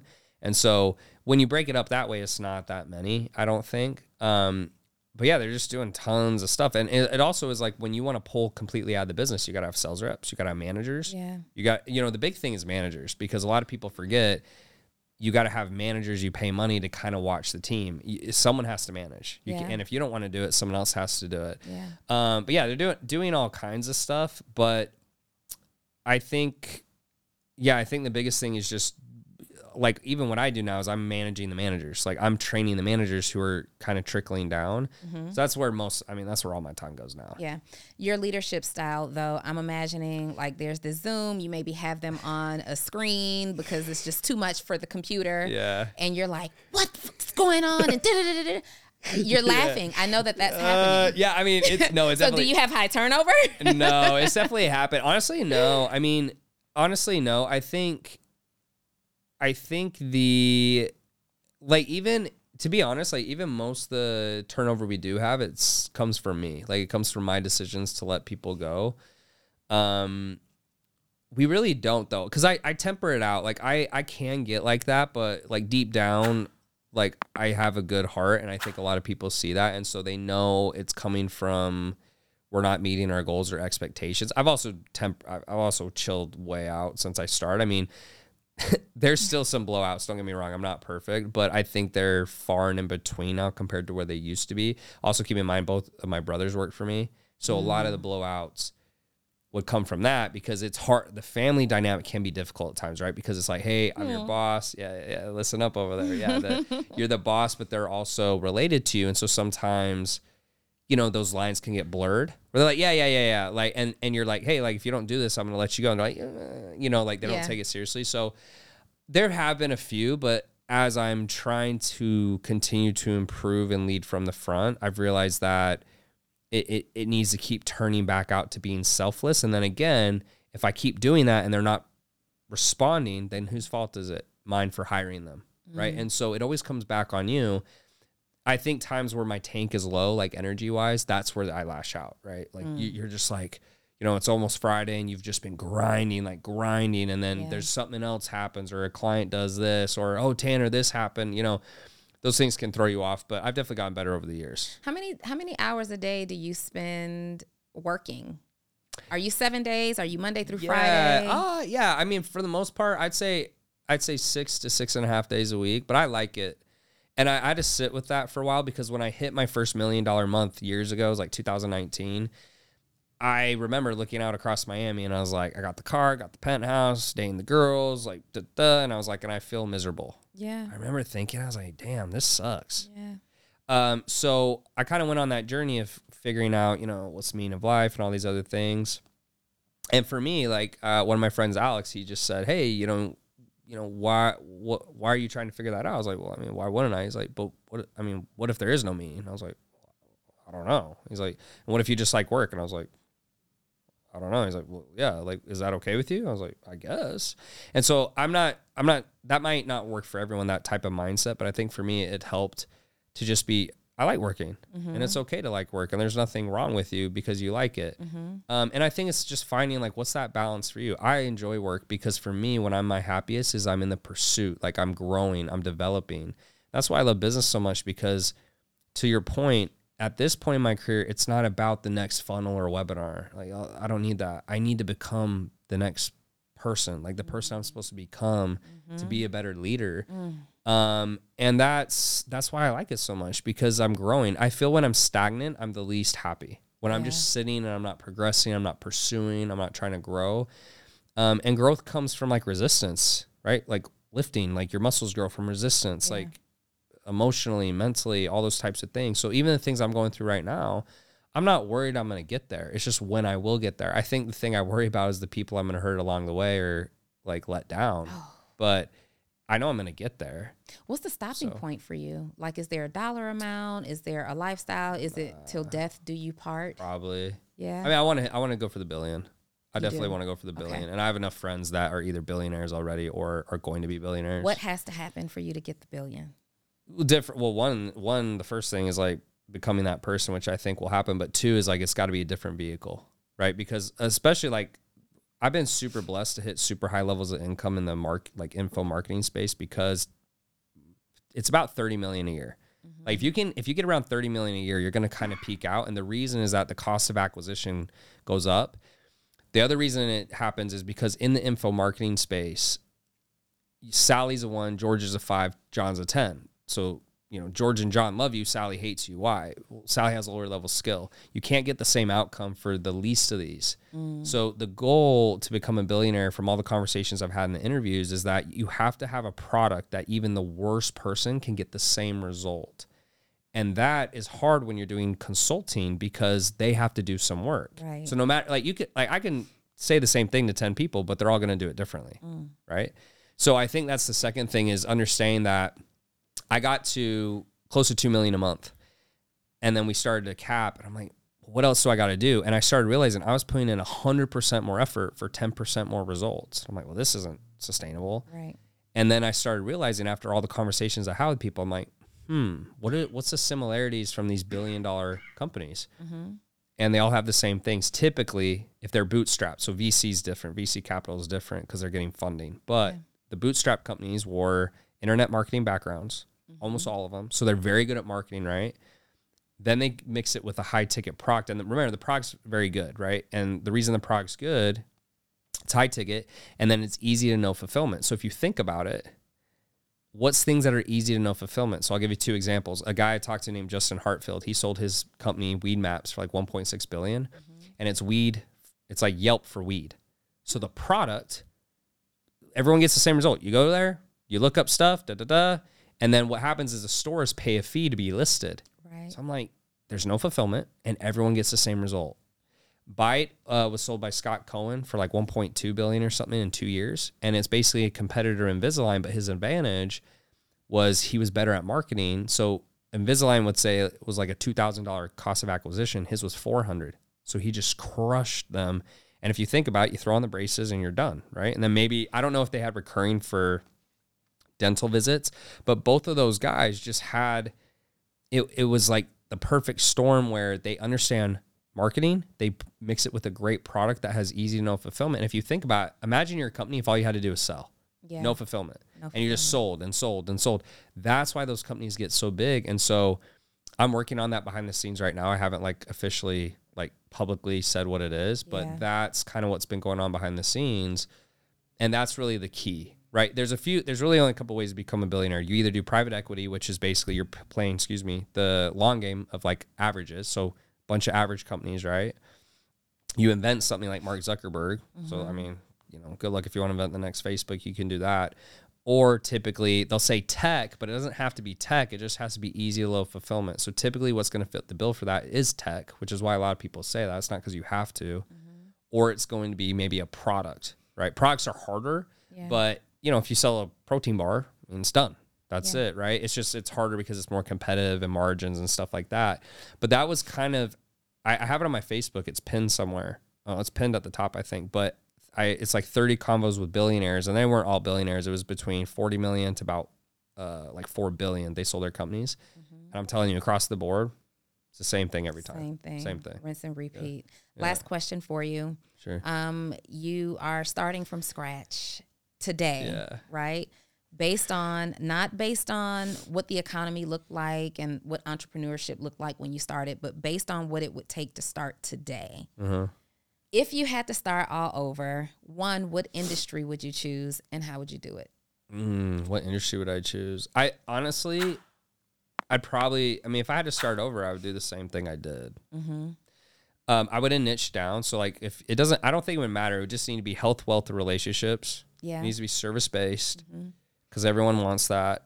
And then I would just start the same way I did, and I just start outreaching to people because it's a numbers game, and a lot of people don't want to hear that, but you're just avoiding the work that needs to be done. I- I mean, I got I got on with a client the other day, and I very rarely will do the fulfillment, but I got on with this client because they were struggling. They were doing 25k a month, and I'm like, "Tell me about your day." They start telling me about their day, and I'm going, "Okay, so you want to quadruple your business in a month, but you're doing all the things that don't drive sales." So what drives sales? They're like, well, sales calls. I'm like, okay. What drives sales calls? Well, more leads getting set. I'm like, okay.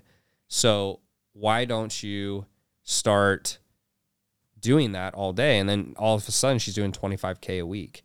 So it's just, I think a lot of times people overcomplicate business. I do too. But realistically, it's not that difficult. It's just you need to do the work. And so I would do the same thing uh, because I think anything else that I'm doing now, you have to have those skills beforehand, and I wouldn't have the skills. If I was starting over now, if I was starting over, I had the skills now, then I'd probably go the direction I'm going, which is like kind of what I just discussed with you. But if I didn't have those skills and I was starting from scratch, like no skills, no information, never started a business, I do the same thing I did because it all you need is a cell phone. All you need is a cell phone. Yeah. There's no excuse to not make the money that you want today. Yeah, and and like I think a lot of people, the hard part is for me was that there's only two reasons you're not successful. You're either doing the wrong strategy or you suck at the strategy. Now, most people think it's a strategy; they just suck at it. Yeah. Uh, that's the reality. So for me, what always got me confused is before I hired a coach, is I would always be looking at different YouTubes and be going, which is the right strategy? If you type in how to lose weight, you'll get 10 different articles that say 10 different diets. And that's people go, oh, the information's free. I'm like, you're missing the point. Of course, the information's free, but is it the right information? Is it compiled in a way that's concise, right? So you can mm-hmm. get through it quickly. You know, I don't value money at all. I value time. And it's just crazy how much people, how many years people will waste doing the wrong thing. Mm-hmm. I'm like, wow, like five years to get your business to X amount of level. I'm like, that's crazy to me. Crazy. So Well, it's crazy knowing what we know now. yeah, I I mean, but it's like people think it takes time to be successful. I'm like, no, it doesn't. It's like mm-hmm. digging a hole with a toothpick. Like I say this all the time. If you're digging a hole with a toothpick, you can do it as long as you want. It's never gonna get there. But if you have a shovel, it will. And a lot of people, it's crazy me how they'll say, "Oh, I just need more time. I just need more time." I'm like, no, you don't. Like it's like if I built, if I did 70 million in four years, and there's people who've done even better than that, right? Why do you think it takes five years to get to 10 grand? Like mm. it just doesn't. And that's not to knock people. Like if you're happy, great. But I if think you're it's not, conditioning. yeah, I, I- I think, I just think that I think we tell ourselves the stories we want to hear so we don't have to feel bad. Yeah. And I, I think you have to be uncomfortable being uncomfortable. Like if it's my rule of thumb is if someone makes more than me, they know more than me in business. Whether that's true or not, that's my rule. Because if you don't think that way, you're not open to learning new things and you always think you're right. And that doesn't that doesn't help you. The smartest people I know, they always act like they know the least. Mm-hmm. Right. Well, I don't remember the rule, but there's a sci- there's the like the scientific law they talk about where that's true. So, yeah, I would do the same thing. Um, as boring as it sounds, and and I think a lot of people don't do it because it is boring. It's the same thing every day, Over and monotonous, over over and over again. But that's really all business is. You're just doing the same things, and businesses at scale, people think they need all these new stuff. It's like no, you're doing the same thing faster. Yeah. That's it. Like the difference between me doing 50k a month to where I was doing close to two million a month is we just spent five hundred thousand dollars on ads versus ten thousand dollars on ads. It Mhm. they think there's some secret sauce or formula, and just isn't. You know. So Just use the tools that were available at a, a higher level. yeah. I love it. I would love for you to close us out. Our audience uh, is an audience of entrepreneurs, many who are just beginning their journey.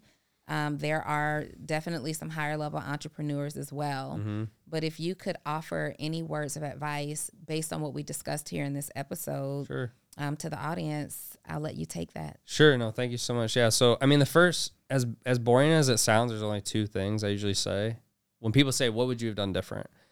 The first thing is just just hire help sooner and just be okay to do it because you can't save your way to wealth. You have to make more money. So be okay to go to zero. Be okay to go into debt. It, it's you can always get another job. So that'd be number one. Then number two is just don't quit because as long as you don't quit, you can't fail. That's mm-hmm. that's the reality. And so maybe for someone it'll take them ten years. Maybe someone else will take it five. Maybe someone else it takes a month. But I'm so glad I didn't quit because as long as you don't quit, what happens is every door you open, you go, that's wrong, that's wrong, that's wrong. And failure is a prerequisite to success. Everyone tries so hard to not fail that they forget that you have to fail. Yeah. Like you have to. You will not get there without making mistakes. It's part of the game. So just fail faster. Um, and then the other thing is that if anyone's watching this, usually, obviously, like I sell a bunch of consulting, but we have the biggest issue I see with most entrepreneurs is that they just don't know how to talk in DMs. Like that's us also sales calls, but mostly DMs. So anyone who's watching this, um, if they find my Instagram and they just DM me like full transparency or something, I'll just send them over like at least a free course that they can take like with that. Um, as like kind of like a I guess thank you for watching if they watch this episode or like Yeah. watching your podcast. But that that would be like the two things is like on the mental side, like don't quit, hire help sooner, and then on a more practical side, like maybe that will help them. And it's completely free. It's not like they have to pay for it, but that's I have a lot of free stuff now to try to like get out there and help people, and that's I, I enjoy that. I have one follow up question to the advice that you gave because this question is one of the top questions that I get. Sure. You said hire sooner. Yeah. Who do you hire first? Okay, so this is very simple actually. Mm-hmm. So I I actually this drives me nuts, and I train my team on this because if you're in a room and there's ten business coaches and they all basically do the same thing, which is what most people say, oh, it's all similar. I say, okay, so how would you decide? There's only three things you're looking at. So one is experience. Experience means how much have they made and how long have they been in business. You have to know logically if someone's been in business longer or they've made more, they probably will know more things to do because they've been up against more failures and struggles. So I look at experience. Number two is specificity. So you're not going to hire Tiger Woods to teach you golf, or excuse me, you would hire Tiger Woods to teach you golf. You wouldn't hire Tiger Woods to teach you tennis, mm-hmm. just like you wouldn't hire maybe Roger Federer to teach you golf. So specificity matters. So if someone's super rich, but they do real estate and you're doing fitness, I'm not saying they can't help you, but is that gun to your head? That's your choice. I don't think so. So you look at that, and then the third one's attention. So I always say, if you could talk to Bill Gates for five minutes, or you could talk to Bill Gates' team for three hours, what would you take? I mean, I'm talking to his team for three hours. I don't need to talk to him for five minutes. So if someone's really struggling, I say, look, instead of getting on a bunch of sales calls where all the sales reps are going to tell you they're the best because that's their job to tell you they're the best and they want to make commission. I mean, this is why I don't even take sales calls anymore. Like, if I want to mm-hmm. buy something from you, I'll just message you, send me the link, I'll pay. Because there's mm-hmm. no like, I don't. It doesn't matter what your sales guy says because I don't even know if it's good anyways. Yeah. So compare everyone on those three things and then pick the person that's the highest on those three things. And I promise you, 80% of the time, that will be a better option versus Googling and reviews and going to Facebook groups and all this other nonsense that people do. I find it's a complete waste of time and it's highly inaccurate of the quality of the program typically. Well, and I meant for the business owner when we're talking about hiring staff. Oh, I'm so and sorry. that was good. no, that that was really good. Well, hopefully it helps someone. Yeah. Uh, okay, so hiring staff. Like, who And do you, hire first? You're Perfect. You're, Okay, I'm yeah. so sorry. Okay, I'm so glad you. you're a you that. solopreneur. Yeah. You've got some traction. You're doing, you know, ten grand a month. Maybe Yeah. even maybe let's say five grand a month. Okay. You're doing five grand a month. Would you hire? Would you tell your client to hire at five grand a month? No. Okay. So for me, and I'll just just my personal experience, I didn't hire until I was doing 20 to 30k a month. But I was maxed out. Like I was completely maxed out. So the first thing I hired is I said, what is the if I want to scale more, what is the least important task to scaling? And I'm not saying it's not important and you need to be ethical, but it's really fulfillment because no matter how good my fulfillment is, they already paid, right? So I was like, what do I need to do to drive more sales? I need more sales calls and I need more leads, and I'm the best at it, right? And that's what's going to drive the company. So what I did is I hired a coach, got all the clients off my plate, and then I maxed out my sales and my setting until I couldn't. Then I hired two setters, mm-hmm. and then once I maxed that out, then I hired a sales rep. So in order, my first four hire was coach, setter, setter, sales rep. Mm. And people need to remember the number one most important thing you can do to drive revenue is sales calls. You, I mm-hmm. mean, even if you have the worst product on earth, as long as you keep making sales, you'll stay in business. You'll Yeah. lose, you'll go out of business if you stop making sales. And so I'm not, that's not to go say, go make a terrible product. That's not what I'm saying. Right. But what I'm saying is it's less important than sales. And so you have to prioritize at the beginning. Now, later down the road, when you build, you know, if you're at the seven or eight figure level, yes, you need to make a better product because the more people who continue to sign up, that helps you keep For the business sure. safer. But for me, it was a coach. 100% it was a coach or like a, like a To success assist you with director. Mm-hmm. Yeah, because that's the most time consuming. Yeah. It's the most time consuming as well. Yeah. I've loved this conversation. Yeah, likewise. You asked very good questions. I, I'm very glad I came out here. Thank you so much. So am I. And I can't wait to come onto your platform. Yeah. We'll have to make Yeah. that happen very soon. Absolutely. Yeah. You guys, you have heard from eight figure entrepreneur, soon to be nine figure entrepreneur. Well, you're probably there already. Get, I'm getting number, there. I'm you're get- almost I'm- there. Yeah, I'm getting there. Yeah, I'm getting there. It's uh it's a work in progress still, but yeah, I'm- I'm getting there. That's the goal. I, I don't think that will be hard to hit. Yeah. You know, especially before I die if you're looking that long. But like the ten, I'm going for the bill. Let's see if I can hit it. All right. Well, you heard it here first. We have affirmed it. Yeah. It is. It is. It's an, on the it's, board. a- it's an affirmation on the vision board. it has been marked, and we'll come back and celebrate this episode when you make that happen. Um, how do we find you on social? Yeah, so just go to I think IG is the best, Tanner.Chidester. And then like I was saying earlier, if someone if they watch this, just like DM me full transparency. I'll know you came from here. I'll know to hook you up with some free stuff. And Yeah. like I'm very active. So So we will do both. You'll see the links uh, to Channer's pro to Channer's. Good Jesus. You'll see the links to Tanner's profile and the keyword to DM him so you can get all the free stuff that he has to give you in the description of wherever you are watching this. Don't forget, if you're looking for mentorship, check out my community, Actionable CEO. Would love to have you. Otherwise, we will see you next week. Bye.